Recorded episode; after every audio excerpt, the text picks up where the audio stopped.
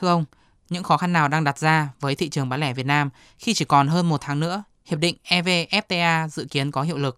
Thị trường Việt Nam bán lẻ là một thị trường hết sức tiềm năng, cho nên là các nhà đầu tư của châu Âu cũng sẽ thâm nhập vào thị trường bán lẻ Việt Nam.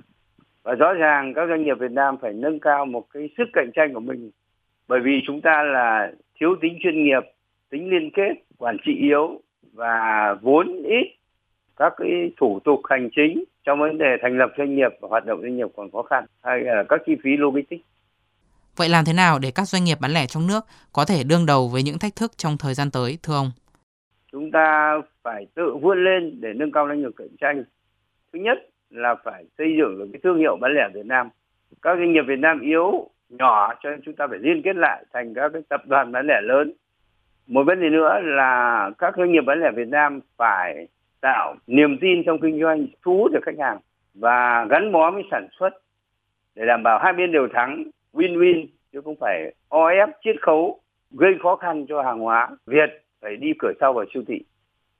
Đồng thời chúng ta phải chú ý thêm cái hệ thống bán lẻ truyền thống chiếm đến 80% doanh số. Hiện nay các chợ đầu mối thì nói chung cơ sở vật chất chưa đảm bảo.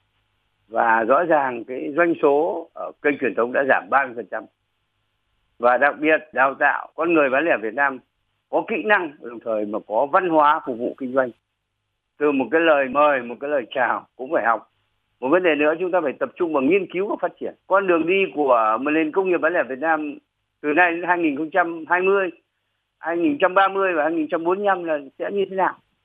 Tất cả cái đó phải đặt ra vai trò của các hiệp hội bán lẻ, các sở công thương, các tỉnh ngành, vai trò của bộ công thương nhà nước cũng cần hỗ trợ những chính sách về tiếp cận đất đai vốn rồi ngân hàng rồi giảm các chi phí để phát triển cái chuỗi bán lẻ nội địa cái đó là những thiết yếu vừa là cơ hội và thách thức khi mà tháng 8 này EVFTA có hiệu lực.